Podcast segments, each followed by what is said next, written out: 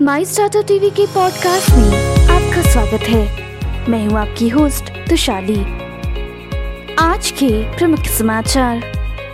Startup India innovation week 10 से 16 जनवरी तक। एम्बेडेड फाइनेंस मार्केट में ट्रैप करने के लिए येस बैंक ने बी स्टार्टअप फॉल्कन के साथ साझेदारी की। ईवी स्टार्टअप रिवियन 2022 के उत्पादन लक्ष्य से चूक गया। Microsoft autonomous trucking startup Gatik में निवेश करेगी। भारत में स्टार्टअप आंदोलन ने गति पकड़ी। सरकार स्टार्टअप सीड फंड योजना के ऑन ग्राउंड प्रभाव का आकलन करेगी। अब समाचार विस्तार से।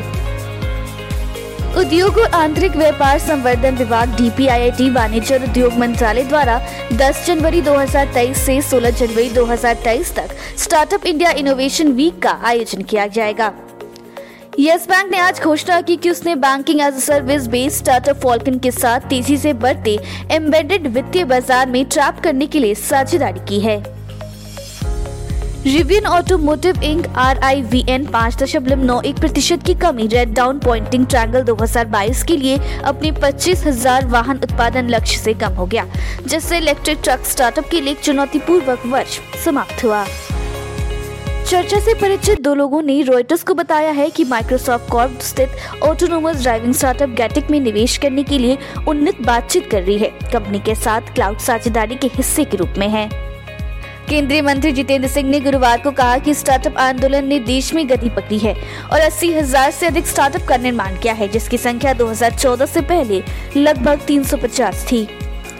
Department for promotion of industrial internal trade DPIIT startup India seed funding scheme का थर्ड पार्टी असेसमेंट करने की योजना बना रही है।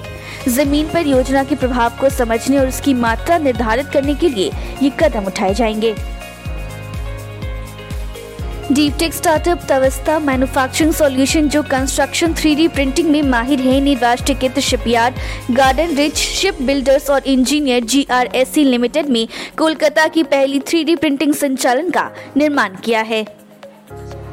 बाइक रेंटल और इलेक्ट्रॉनिक व्हीकल स्टार्टअप बाउंस ने फर्म में चल रही पुनर्गठन अभियान के हिस्से के रूप में अपने कुल कारबल का लगभग तीन से चार प्रतिशत हिस्सा बंद कर दिया है।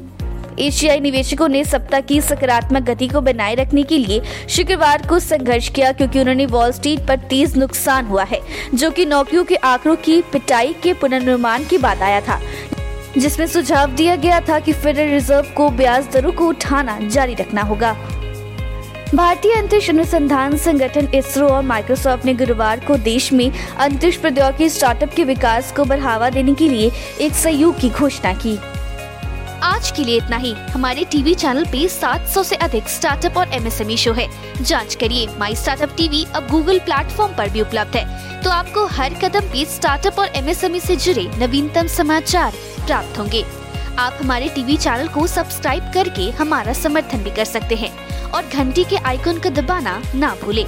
आप हमें को फेसबुक ट्विटर लिंक्डइन पर भी फॉलो कर सकते हैं। या हमारी वेबसाइट www.mystartuptv.in पर जा सकते हैं।